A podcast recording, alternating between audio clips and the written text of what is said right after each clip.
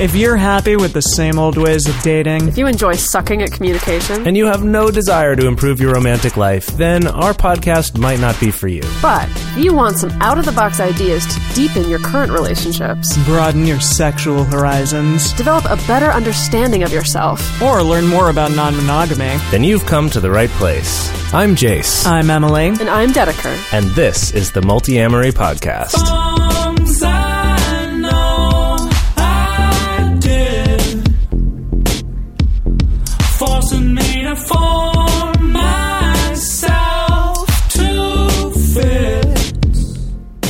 On this episode of the Multiamory Podcast, we're talking about how to increase your own personal well-being.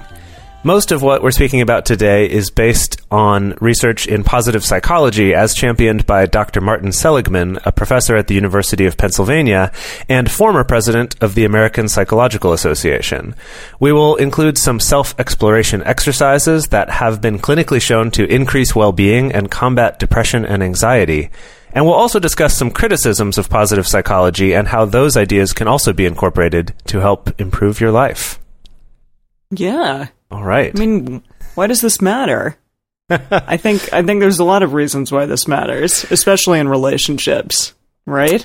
Uh, yes. I mean, I think that we talk a lot on this show about happiness in relationships and trying to have happier relationships, but just having a happier self uh, is, I think, a big part of that, right? So why does well-being actually matter here? Because it, it reminds me of this phrase like, in order to love somebody else, you need to love yourself first. I like how you. So what, how what do we think about that? I like how you say it in the sort of like, in order to love yourself first. Like you, it, it instantly makes you go into that kind of voice when you say a quote like that. I no, think. exactly. Like, Well, I feel like that gets tossed around so often, and honestly, I think that one of my issues with that quote is just in like, as a culture, we don't even really know what love is in itself, and so then to tell someone, well, you need to love yourself um, first, like it's already problematic, right? It's like you need to feel this ephemeral,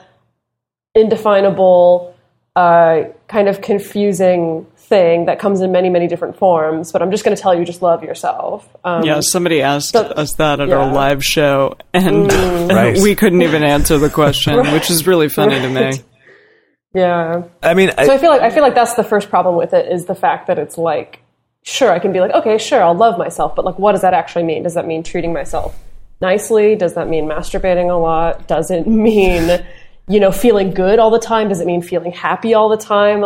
Like, and I, I personally don't think it means any of those things, but I think that's the problem with that common piece of advice is that it's just a little bit too vague and unattainable. I think. Mm. yeah, it it makes me think of well, just the fact that we use love to mean so many different things, right? Like, I love pizza is a very different Yeah, sort of do. thing than I love myself versus I love you, mom, versus I love you, lover, right? Like there's Mm-hmm. all of those mean very different things, even though we call them all the same thing. So I think that's another problem with this statement is just this kind of, well, I think that self love is a very different thing from loving another person. Yeah. That it's, that it's, this sentence makes it out as if it's this kind of one to one thing, I guess. But I think what I'm excited about in exploring this episode is that um, in increasing one's well-being, we're not just talking about just you know self-care and self-love because I feel like those two things are very important, but they're um, I think we've already all gotten that advice, um, and I think what is really interesting and some of the stuff that we're going to be exploring today are more concrete things, more about thought patterns, I think, than about mm-hmm. trying to change your feelings about yourself or things like that. But like specific thought patterns that you can change in order to have increased well being. And maybe increased well being is a part of your self love or your self care. Maybe it's not. we also talk a lot on this show about our relationships being better when we approach them with less need. And I think that the one thing this this saying of, you know, you need to love yourself before you can love somebody else, one thing it is kind of getting at is this idea that if you go into a relationship with the hope that they're going to fix everything for you and they're going to be the thing that that makes you happy or makes you feel more stable or completes you. You know, all those things we've talked about are kind of these cliches from our movies that are actually quite unhealthy to look at relationships Yeah. that way. So I think that also looking at well-being is really important to see that yeah, our external factors like our relationships aren't going to be the thing that give us well-being, that that is something that is more of a personal work, more of something that we can work on ourselves. Mhm. So So what's the first part of this? Okay, so the first part of this um, is we're going to start by talking about the way that we interpret events in the past. And the core concept here is this concept of learned helplessness and learned optimism. Basically, what this is is based on a whole lot of studies, and uh, we could make this episode a super, super technical one, uh, but instead we won't. But we will include some links to articles and things like that if you want to read up more on this uh, in the episode notes. But basically, through a lot of studies, um, found that well being is very strongly related to this sense of helplessness or optimism. And helplessness, you know, could also be called pessimism. But basically, it's the difference between something bad happening and thinking this one specific thing outside of myself happened right now that was bad versus thinking this bad thing happened, that must mean that my life is bad, it will always be bad, and that all of the world is bad like this. Right? Can I, can I argue with you a little bit? yeah, go for it. Okay, okay, because my argument is when I was reading about this, because I, I feel that when I was growing up, I like I got a lot of learned pessimism. I made a joke earlier that was learned realism, but it's I'll, I'll say it like it is. Like it is, I, got, I think I got, got a lear- lot of learned pessimism growing up. However, I don't think I got a lot of learned helplessness. Like I think I got actually hmm. a lot of learned autonomy and independence, but mashed with pessimism. So I I would argue with redefining learned helplessness as pessimism. Okay. I feel like there it's a little bit some subtle differences there. I mean, I guess that's probably why they use the term learned helplessness in the literature instead of learned pessimism. Yeah, yeah. But I think that that in this though, at least from my understanding of it, the the reason why it's helplessness is kind of more the idea that this is always going to be bad and there's nothing I can do about mm. it. Um, That that's sort of the key component to uh, a lack of well-being. Um, To you know, for people reporting themselves like not not feeling as good, not feeling fulfilled. Well, s- sometimes it's challenging to kind of differentiate like the event from the emotion behind the event. And I don't know, is that do you think that based on this that's a learned thing like getting your emotions involved regarding an event that's just like, well, I feel X because of this and therefore I feel helpless because of this. I guess is is that the argument for that that's a learned thing? Yes. So, okay.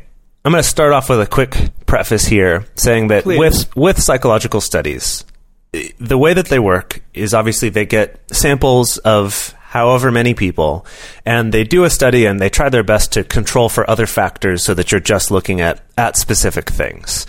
Now that said, you know, you'll have a study where it says, "Oh, in i- you know, when doing this particular thing, it decreases the rate of whatever by 25% or 50% or 75%.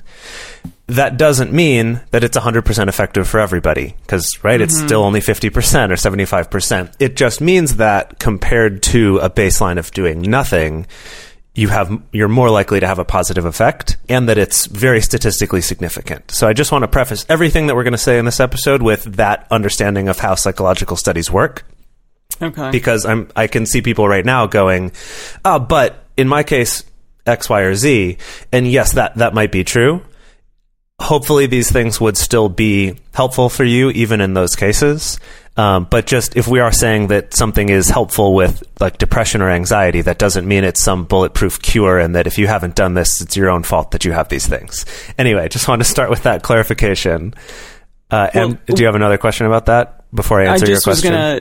Yeah, no, I was just going to ask, like, why why is it good to be optimistic? What's like a good thing about Well- being optimistic in one's life? Right. So optimistic, being optimistic and learning how to be optimistic, because it is something that has been shown that it can be learned. That mm-hmm. In addition to just reporting higher well being, this has also been linked to things like uh, recovering from injury for athletes, and actually less likelihood of getting an injury as an athlete has also been linked to optimism. Uh, lower risk of death, specifically from heart disease, uh, greater success in career, and greater success in academics have both also been linked to specifically learning optimism. And so, in answer to your question before, um, that yes, a big part of this is in looking at the way that we interpret events from our past. So, uh, this is taken from some techniques that were developed for teaching to children in schools and have actually since been developed and is actually taught in the U.S. military. Uh, Some companies are also starting to employ this now. Um, but basically, the way it works is this program taught kids in school to look at things that could happen in their lives. You know, uh, imagine situations because you're doing it as a class, and then you're asked to apply those to things in your real life.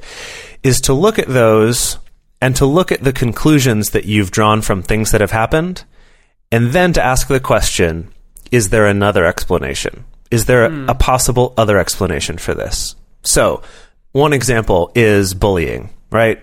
A bully comes up, says, You're a jerk, you're a stupid head, give me your lunch money, right? And you could come away from that thinking, Gosh, I'm, I'm a jerk, people are mean to me, right? You could make those sorts of thoughts. And often as kids, we do. We do feel that way. Yeah. It's like, oh gosh, this is what the world is like. It's awful. Yeah.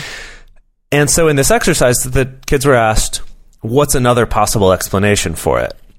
And it's like, well, um, maybe they had a bad day because they just lost their baseball game and they were feeling upset. And so they needed to take it out on someone else, right? One uh-huh. possible example. Or maybe, maybe they don't have any friends and so they want to take it out on other people to make themselves feel better or right you, you basically it's just this it's like coming up with possible other solutions not saying that Yeah. those are necessarily the answer but just that you're taking away some of the strength of this one belief that's negatively affecting you which is that no one likes me and i'm worthless Yeah. right And it's kind of placing it on something else. yeah Oh, that's cool. And so another example of this would be you go to lunch and you see mm-hmm. that all your friends are sitting at one table, but they didn't leave a space for you and they don't seem interested in mm-hmm. having you sit with them. You could think, oh, no one likes me. My friends all hate me like this. But instead, the kids are asked to look for other explanations like, oh, well, all of my friends are on the volleyball team and I'm not on the mm-hmm. volleyball team. So maybe they were actually having a team meeting and they excluded me because of that and not because of this other thing, right? That it's just that, just kind of looking at other possible explanations. Okay. So Yeah, that's cool. I wanted to take a moment and think about how this could apply to some of our dating lives as we talk about on this show. And I think the, the easy one that comes to mind is being rejected. Right? yeah. So this could be let's let's take the example of being rejected for being polyamorous say let's say you're polyamorous mm-hmm. and you're talking to someone you're interested in and you mention that you're polyamorous and then they say I'm I'm I'm not interested or yeah that's weird Yeah. that I think without realizing it, a lot of us can go to this place of, oh shit, no one's gonna love me because I'm polyamorous. Or, you know, no one no one's gonna date me or this thing makes me unlikable. Maybe I should hide it from more people. Maybe I should wait longer to talk about it. Maybe dating's not worth the effort, right? There's all sorts of conclusions we could draw from that. So the exercise would be, and I'm going to put this to the two of you, what would be some alternate explanations for that? Um, they don't want to date someone polyamorous because it's triggering to them due to the fact that their father cheated on their mother when they were young. Yeah, that's a great example. Dead, Deads, you got anything?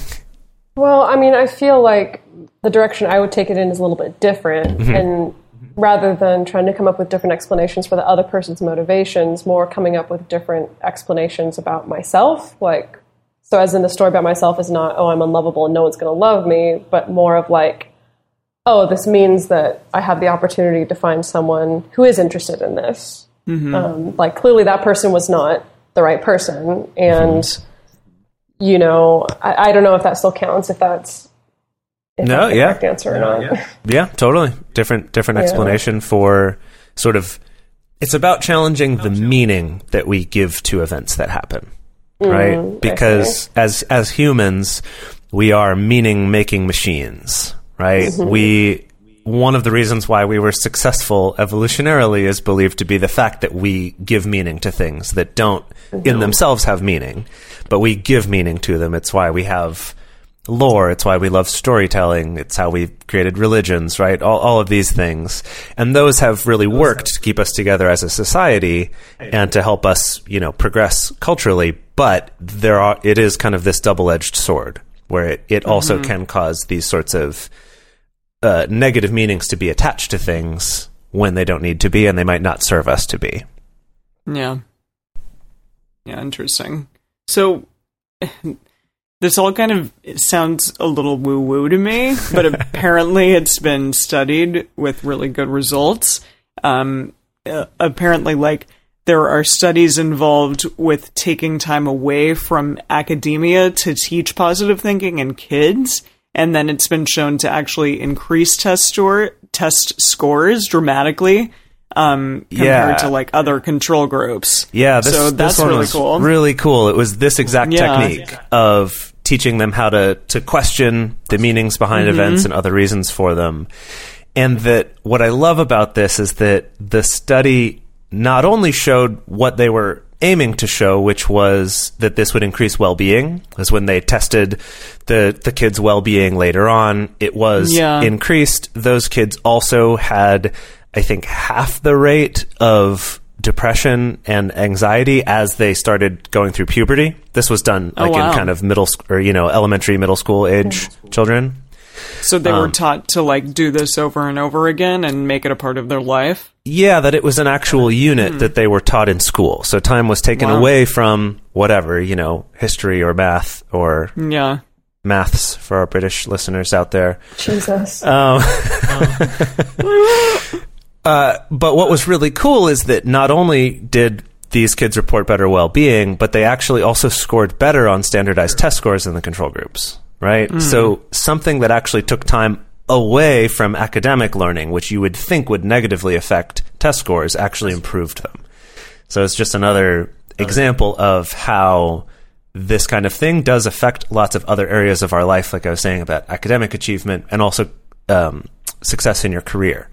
Because Yeah. it's easier to stay motivated and get through challenges and have higher energy toward the things that you're doing. That's awesome. Um, the other really cool thing about this is that they followed up this study a couple years later after the study was concluded and found that that group still scored higher on standardized tests and had less incidence of depression and anxiety than the control groups even a couple years after you know the program was was stopped they only did it for that one year wow. so that's also very cool that these this is something that you can actually learn it's not just like oh i'm in a cool program so that's making me more motivated right now mm. yeah, it's creating healthy habits. yeah healthy mental habits Yeah. Cool. So the next thing we wanted to move on from is from there is into the present. So Yes. have I, I imagine many of our listeners have heard of the Myers Briggs personality type test, right? Uh, I'm a, an INFJ according to that test. I don't know if you guys know what you God. are. I'm an I'm an INTJ, and I've retaken it multiple times, like throughout my adult life, and it's pr- stayed pretty much the same. And E ENFP, I'm not sure. Something like that. Uh, I don't know. I don't remember what you are. I know we've talked I about this before. We've talked about it a lot. Yeah. but yeah. Well, but you know what? We should all take those tests and post about it in the patron only You're Facebook right. group. Yes, absolutely. we so should. all the all the Patreon supporters can talk about their Myers Briggs types. yeah. Um, let us know, guys. So what I what I actually wanted to bring up though is a different way of looking at yourself compared to the Myers Briggs. So the Myers Briggs test, just quick background, is based on type theory, which is something that was created by Carl Jung. And it's cool. It's fun. I have a lot of friends who are really into it. Um, it's it you know reminds me a little bit of other personality sorting things like which uh, Hogwarts house are you or uh, your enneagram number or right there's there's lots of these different things or even horoscope, I suppose, although that one's not based on taking tests. That one's just when you were born. Um, but the idea is that it categorizes you, right? That each of the four letters is on a spectrum between two different things like introversion and extroversion or, um, uh, what is it, judging or, or perceiving, right? There's these different things, so they're all kind of on a spectrum. You're one or the other. Uh, and obviously, depending how far in one direction or the other you are, is also significant. But essentially, it's for, uh, I guess, just kind of finding a type for yourself. And the test was developed intentionally to not change. It was meant to evaluate what they believe is sort of this in type theory is that this is your personality and that's just what you're born with and that's who you are for your life. Yeah. And it can be useful in exploring things about yourself. Um, and it's also well being neutral. And what I mean by that is that whether you're introverted or extroverted, it's not like one is better than the other. It's not like, oh, I'm stronger in this score, right? This is just about kind of identifying where you are. And while that's cool, it's not really geared toward uh, being able to actively do anything to increase your well being with it. Like maybe it'll help you choose your career or people use it in the workplace. Um, the Myers Briggs test has received a lot of criticism in psychological literature, um, as do a lot of things that kind of try to type people like that. Uh, but what we want to talk about is uh, an alternative, another test that's a newer one. Uh, and this one is called the VIA assessment, and that's V I A. Uh, and the VIA assessment is something that was made uh, in the early 2000s, so quite a bit younger than the Myers Briggs, which has been around for decades. And what this one does is it measures 24 different character strengths and shows you which ones are your top ones, which ones are your core strengths. So, unlike the Myers Briggs, in this, your traits are not opposed to each other. It's not like, oh, I have a strength in extroversion or introversion, for example. It doesn't work like that. Just each of these is just you have more or less of a certain strength. And the point of it, though, is not about identifying like problem areas and trying to improve those, like a lot of tests out there. But this one is focused on figuring out what your strengths are so that you can actually focus on using those strengths more to your advantage.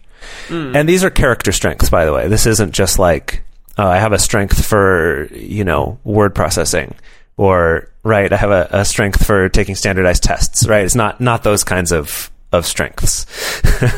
these are more character strengths. So perhaps where we could get started here, and we are going to talk about some links to where you can take these tests and learn more about all of this in the show notes and also later in this episode. But right now, uh, we all took this test, and I wanted to start by talking about what each of our top five strengths are, because that's what this test is meant to show you, is what your top five strengths are. Uh, do you want me to go first? Yes, you should, for Okay. sure. Okay. So my top strength is judgment, critical thinking, and open mindedness. That's that's all one strength together. Followed by creativity, curiosity, appreciation of beauty, and gratitude. Who's next?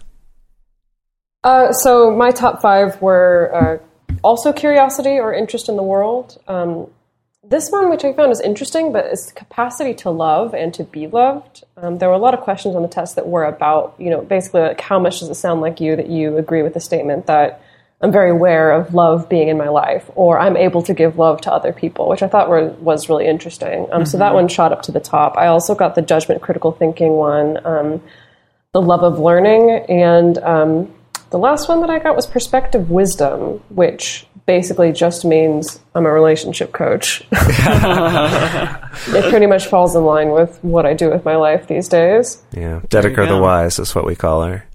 Hmm, they do they do call me that in certain circles What about you, Oh, Em? I I got appreciation of beauty and excellence as my first, which kind of makes sense because it's about, I guess, it, Appreciating the art and music. Yeah, exactly. Um, and then capacity to love and be loved was my second one as well.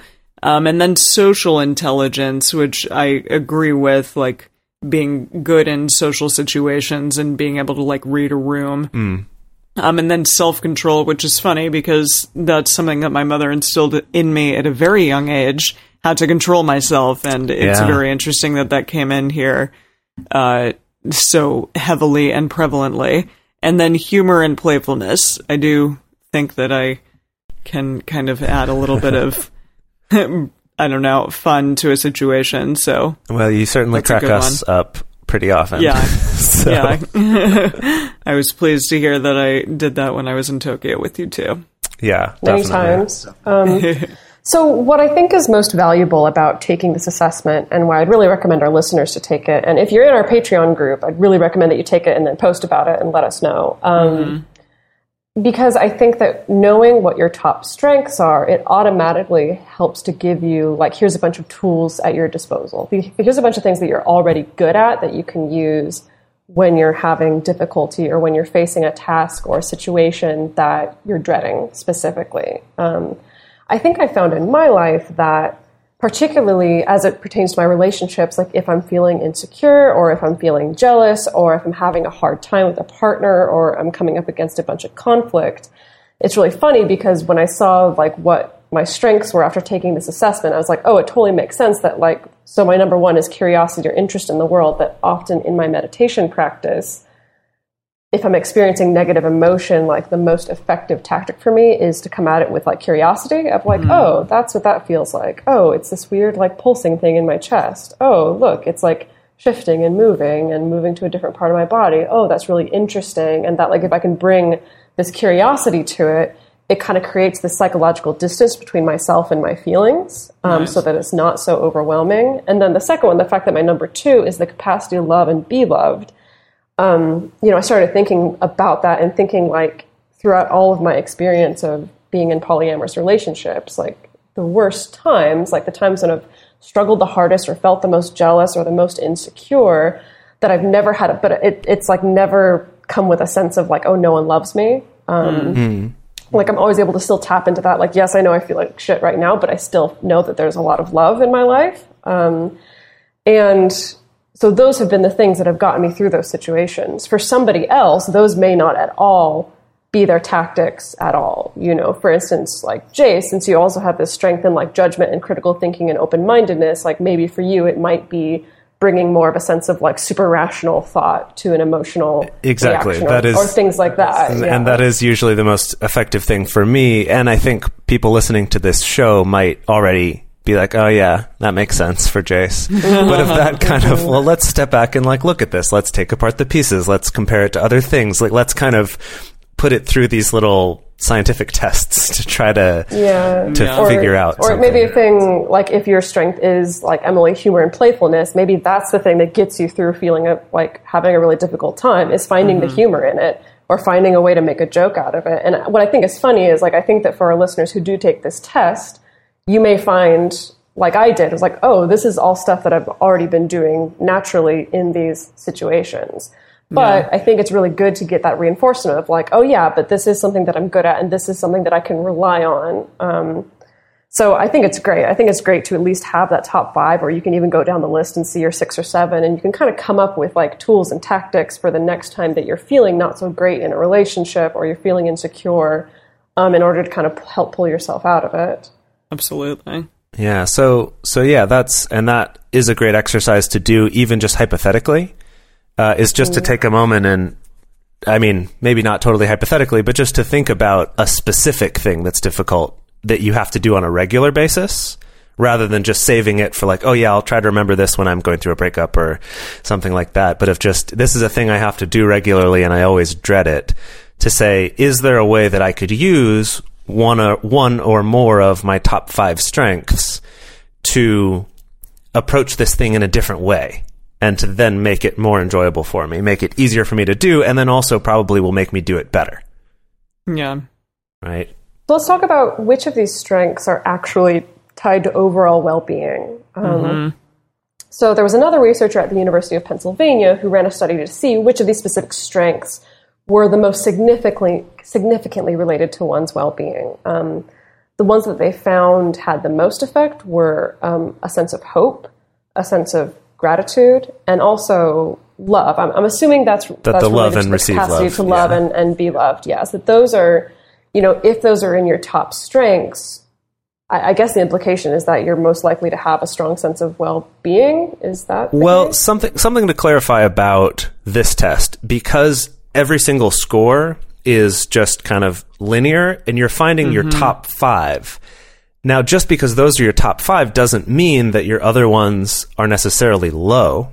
Right? This is something that mm-hmm. ideally, if you're someone who does work on your personal development, all of these scores would be getting higher through your life and that, you know, all of these scores would be pretty high. So that just because something was last on your list doesn't necessarily mean you're bad at it. This isn't that kind of test, right? These aren't opposed to each other.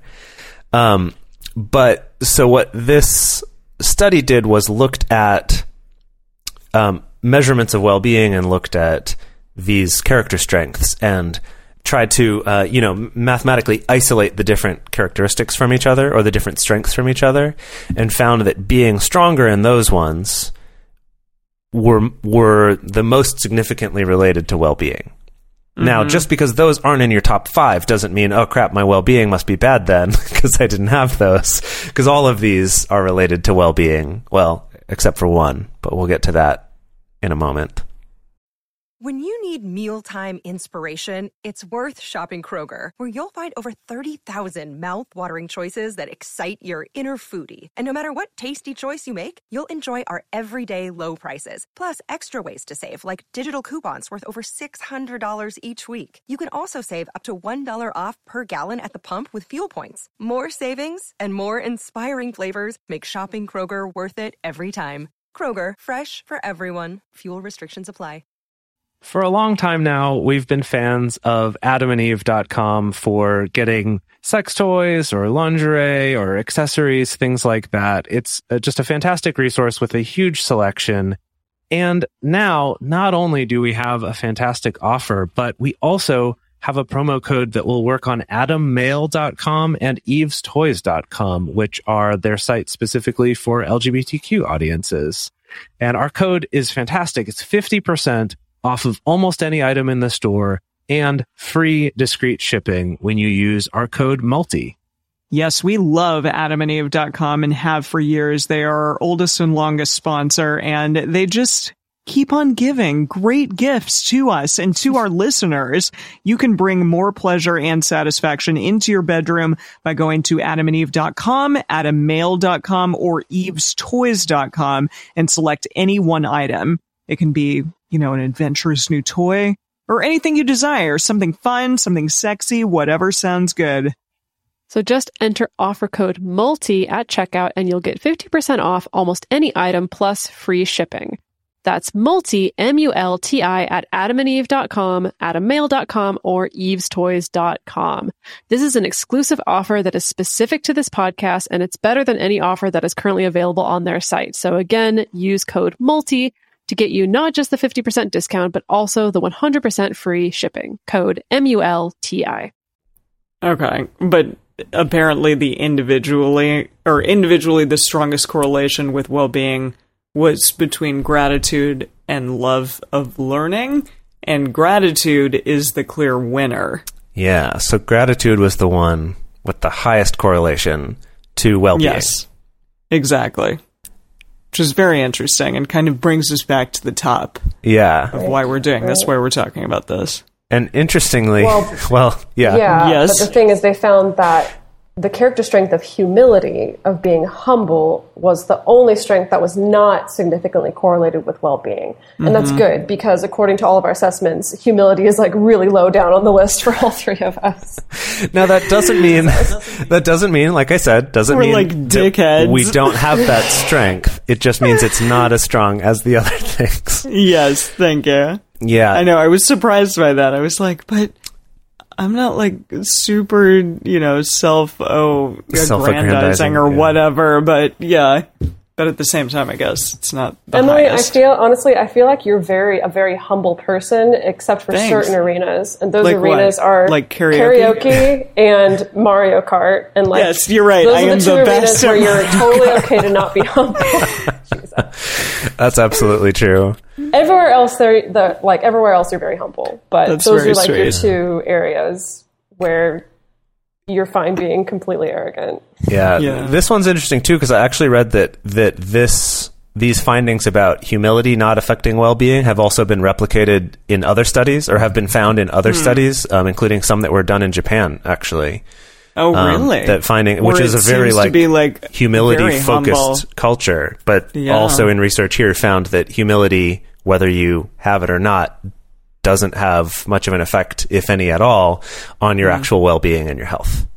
Um, now it could have an effect on how annoyed people are to be around you. So it still could be a worthwhile trait to, you know, to work on or to have, especially depending on the culture that you're in.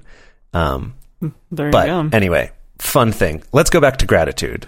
So, how do you increase your gratitude? So, Martin Seligman Yes. said this. He said, okay, tonight and every night for the next seven days before you go to sleep, write down three things that went well today and why they went well. They don't have to be big things. They could be like you had a terrific Caesar salad at dinner, or saw a beautiful sunset, or you listened to a good lecture.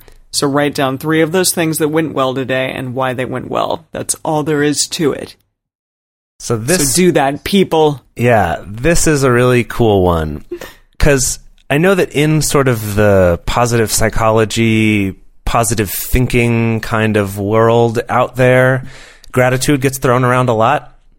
And I think that um, it, it can kind of sound like things like The Secret that don't have any scientific backing behind them. But actually, gratitude does. What's really cool about this one is that this particular way of increasing gratitude um, has been scientifically studied many times with very consistent results, which is pretty cool. And that that's um, when people do this exercise, when they're tested six months later, report lower levels of depression, anxiety, and a greater sense of well-being. And this one is so easy to do too, right? It's so it just takes that little bit of time. And I know on this show we've talked about the 5-minute journal before, which is has kind of a variation on this this, included. yeah. But just this part right here doesn't need to be any more complicated than this of writing down three things that went well today and why they went well.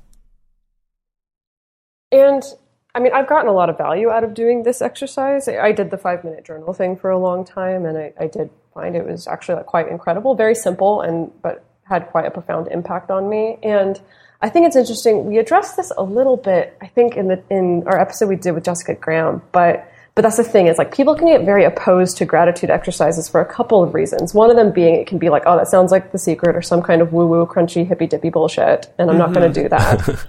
Or the one that I've come up against more often is people making the argument of like, well, but if I'm like constantly just trying to be grateful for the things that I have, that must mean I'm complacent and that I don't want to improve my life, that I don't want to accomplish anything, that I'm not striving for any kind of goal, that I'm just settling and trying to be happy with what I have. Um, and like, I hear that argument, I get it. I would make the argument that I think that it's important to maintain a sense of both in your life, that it's it's important to maintain a sense of wanting to improve and wanting to accomplish things, but also being able to check in and have gratitude for what it is that you have in your life. However, what I do love about this exercise is that it really breaks it down to be very, very simple. I mean, when I was doing the five minute journal, I would write, at the end of the day, I'd write down something like, I saw a gecko today. Jason, when we were in Hawaii, like I wrote that one down a lot. there were a lot of geckos. Where it's like, I saw a gecko today. Like, I had a glass of wine that was really good. Or, like, I had a good conversation, a funny conversation with a stranger. Like, super simple things that aren't so broad as, like, oh, I'm hmm. so glad I have a roof over my head or that I have a place to sleep. And it's good to be grateful for those things. But I think that it really helps to highlight the fact that every day there can be so many good, simple things, even when you have a shitty day you know, even when you have a shitty day, but you, at the end of the day, you can still be like, well, at least I saw a cool gecko today. yeah. It sounds ex- insignificant and silly, but it does have an impact. Yeah, it just trains you to be aware of those things. Um, Something that I really wanted to talk about in this episode, but we had to take it out for time, is about selective attention and how, as humans, we really don't take in all of the world. We're very much focused on what we're expecting.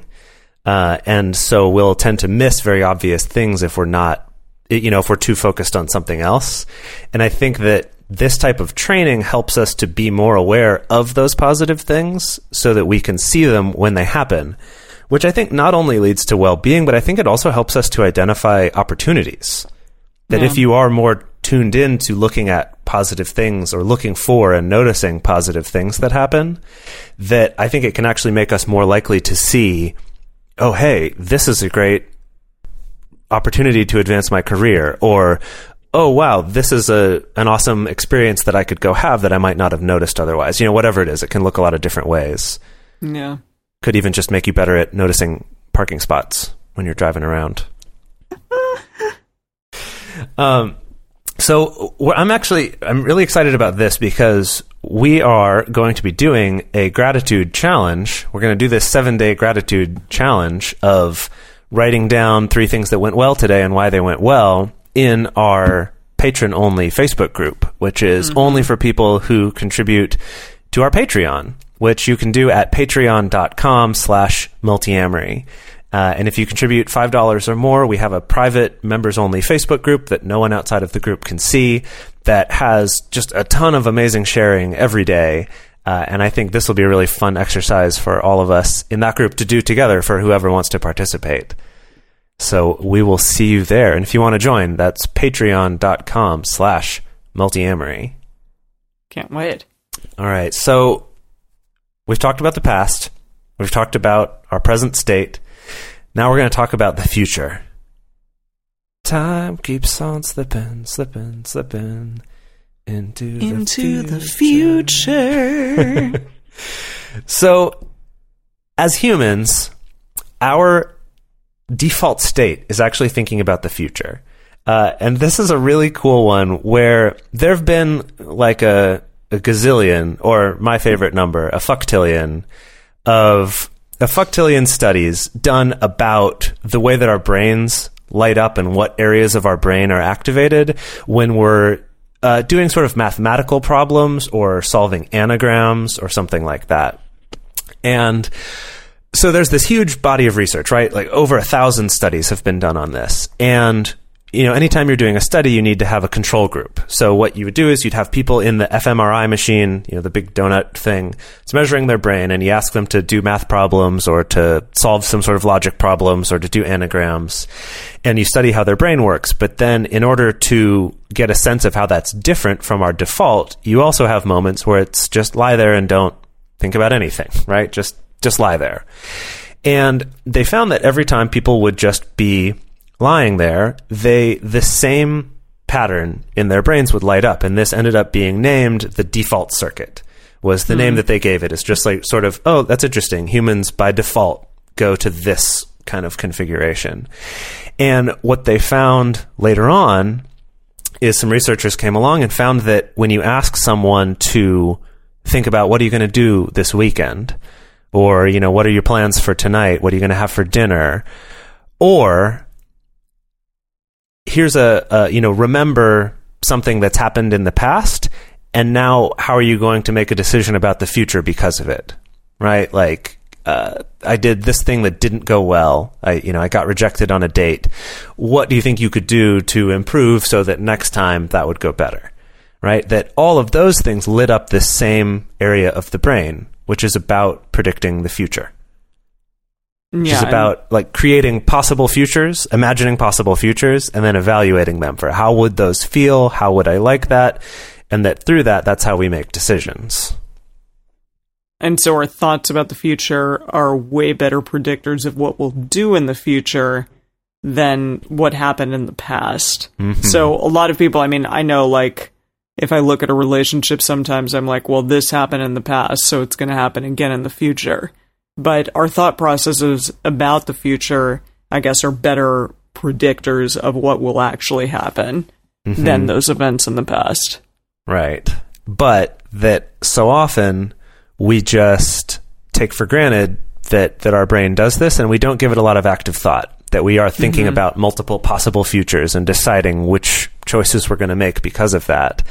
Yeah. Um, and essentially, what we can do is we can train ourselves to be better at this type of future imagining Um, and so this kind of future imagining, you know, involves like daydreaming, imagining or planning the future, uh, retrieving personal memories, making meaning out of things. A lot of the stuff that we've already talked about in this episode. Also, reading fiction actually is a, a big contributor to this.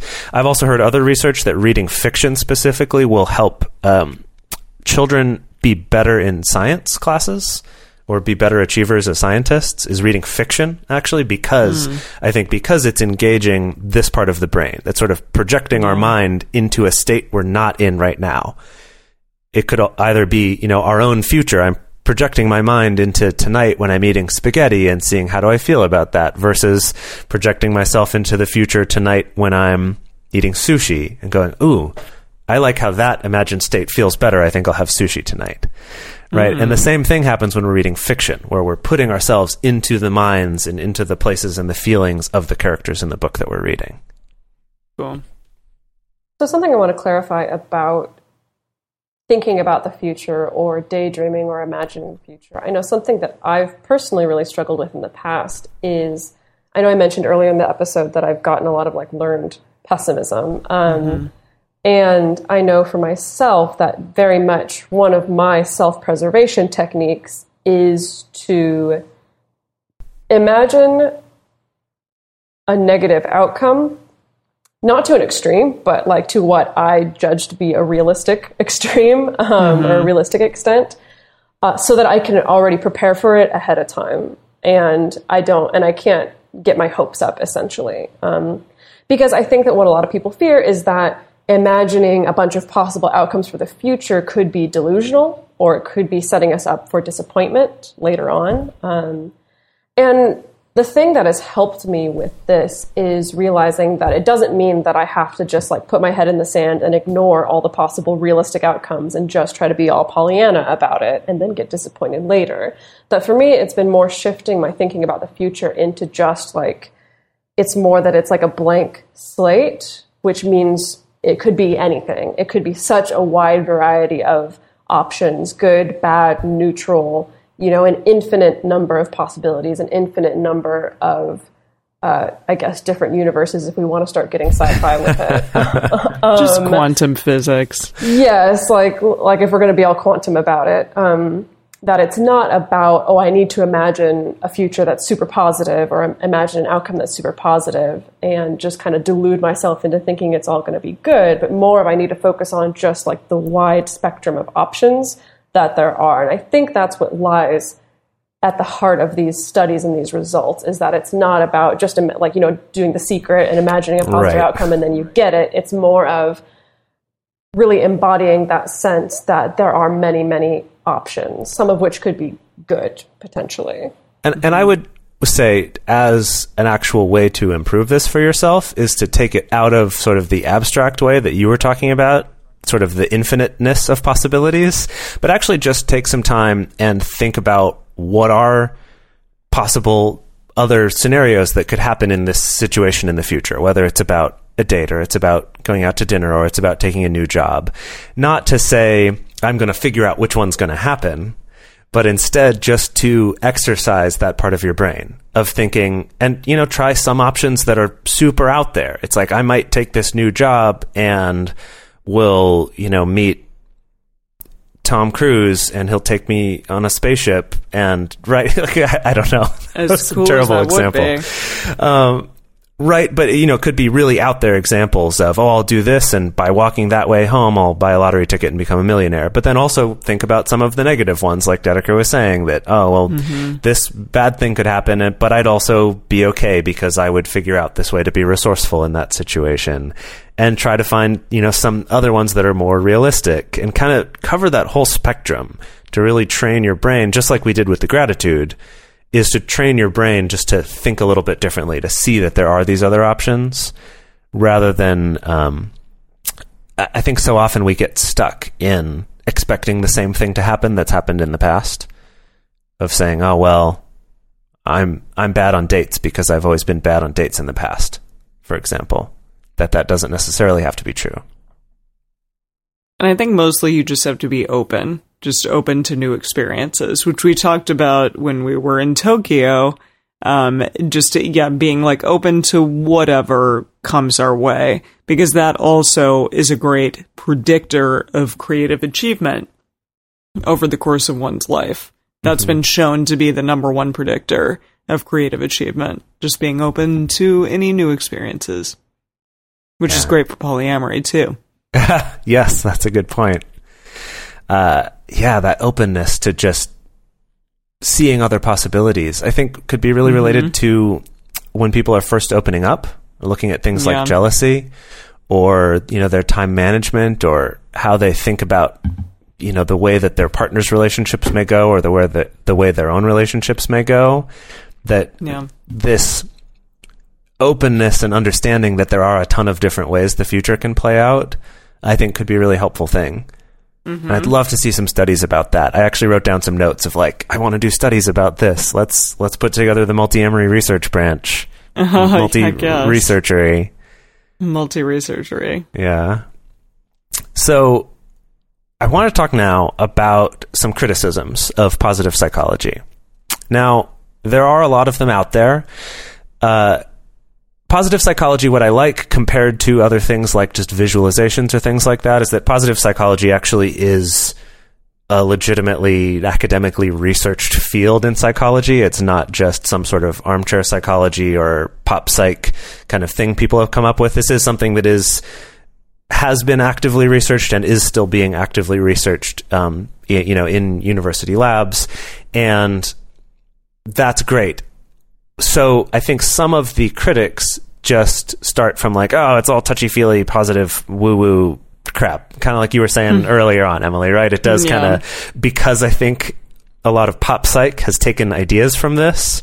We do get a little bit of that association, and I think those critics are just kind of, you know, oh well, uh, sorry that you hate positive things, but what I do think are some really apt criticisms is this idea that if you're just looking at positive feelings and positive behaviors and then looking at the positive outcomes that those will get, you miss out on seeing what are some things that might actually be negative actions or negative feelings that still get positive results, or what might be positive feelings or positive things that achieve negative results. So, uh, two researchers who are named, uh, I'm, uh, I'm going to try my best with these names Todd Kashdan and Robert Biswas Diener. I hope that's right. Uh, they wrote a book called The Upside of Your Dark Side.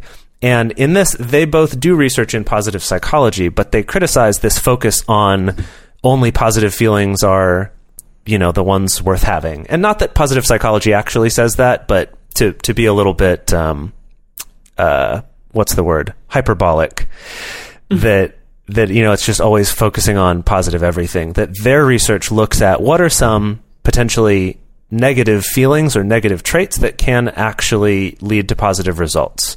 Some examples of this would be that anger can make us creative, or selfishness can make us brave, and that guilt can be a really powerful motivator. Um, there's you know lots of other things. Um, depression has been shown to be useful to societies in studies done with uh, chimpanzees. So right there's there's all sorts of different things here, and their book covers more of those things. So I think what I appreciate about their take on this is the fact that having a meaningful or having a satisfying life doesn't mean completely disconnecting yourself from any kind of discomfort or pain. Again, when we were talking to Jessica Graham, we talked about the spiritual bypassing thing, and I think that the idea of positive psychology, even though maybe it doesn't have a spiritual basis, it can definitely be tempting to fall into the same pattern of, well, I'm only going to focus on the positive and none of the negative and none of the pain, and I'm just going to kind of, you know, force myself to go through life living that way, which is denying a large part of life, which is the discomfort and the pain. Um, you know, one of my favorite people, uh, Alan Watts, good old Alan Watts, or A Dubs, as I like to call him, uh, he all the time says you can't have the yin without the yang, as in you can't have the good without the bad, you can't have the wave without the crest. That you know, experiencing discomfort, experiencing pain, experiencing negativity is something that helps us to know when there is positivity or when there is happiness or when there is pleasure, that we couldn't have just one without the other. Um, ultimately, I think that we found through all these studies is that by being able to train your focus on the times that are good without completely blocking out the bad, I think that's the important part of this is that without slipping into denial or slipping into suppression of your feelings, but still being able to kind of train your brain to be more in this modality of seeing the good, of seeing the positive, of really truly soaking it up and feeling it, that that's going to kind of lead to your day to day life just feeling better overall. Yeah, I think it's worth noting that in the positive psychology research too, we talk about well-being and not happiness. That there is, I think, this common misconception that the goal is to be happy all the time. But as as you were saying, Dedeker, that's not what life is. That if we were happy all the time, we wouldn't know what happiness is because it would just be neutral. Um, and the other part of that is um, that in looking at things like improving gratitude or optimism rather than happiness, these are things that have actually been, you know, that have research backing them up that these things actually improve quality of life, improve our productivity, improve our success, improve our health, rather than just focusing on this ephemeral thing of happiness or just positivity, mm-hmm. which is is kind of a hard thing to measure. Um, because, like we said, you can't have the good without the bad. Yeah. And for all of you self knowledge, online testy people out there, we have the jackpot for you. So, AuthenticHappiness.org um, is full of psychological tests, tests, and it's backed by research to help you learn about yourself and find ways to improve yourself or just kind of see what you want to see and learn a little bit more about yourself. Yeah. Learn stuff like we did. Yeah, that's Um, where we all took that test. Yeah, exactly. Yeah. So again, uh, go to AuthenticHappiness.org to find these tests that we are talking about today.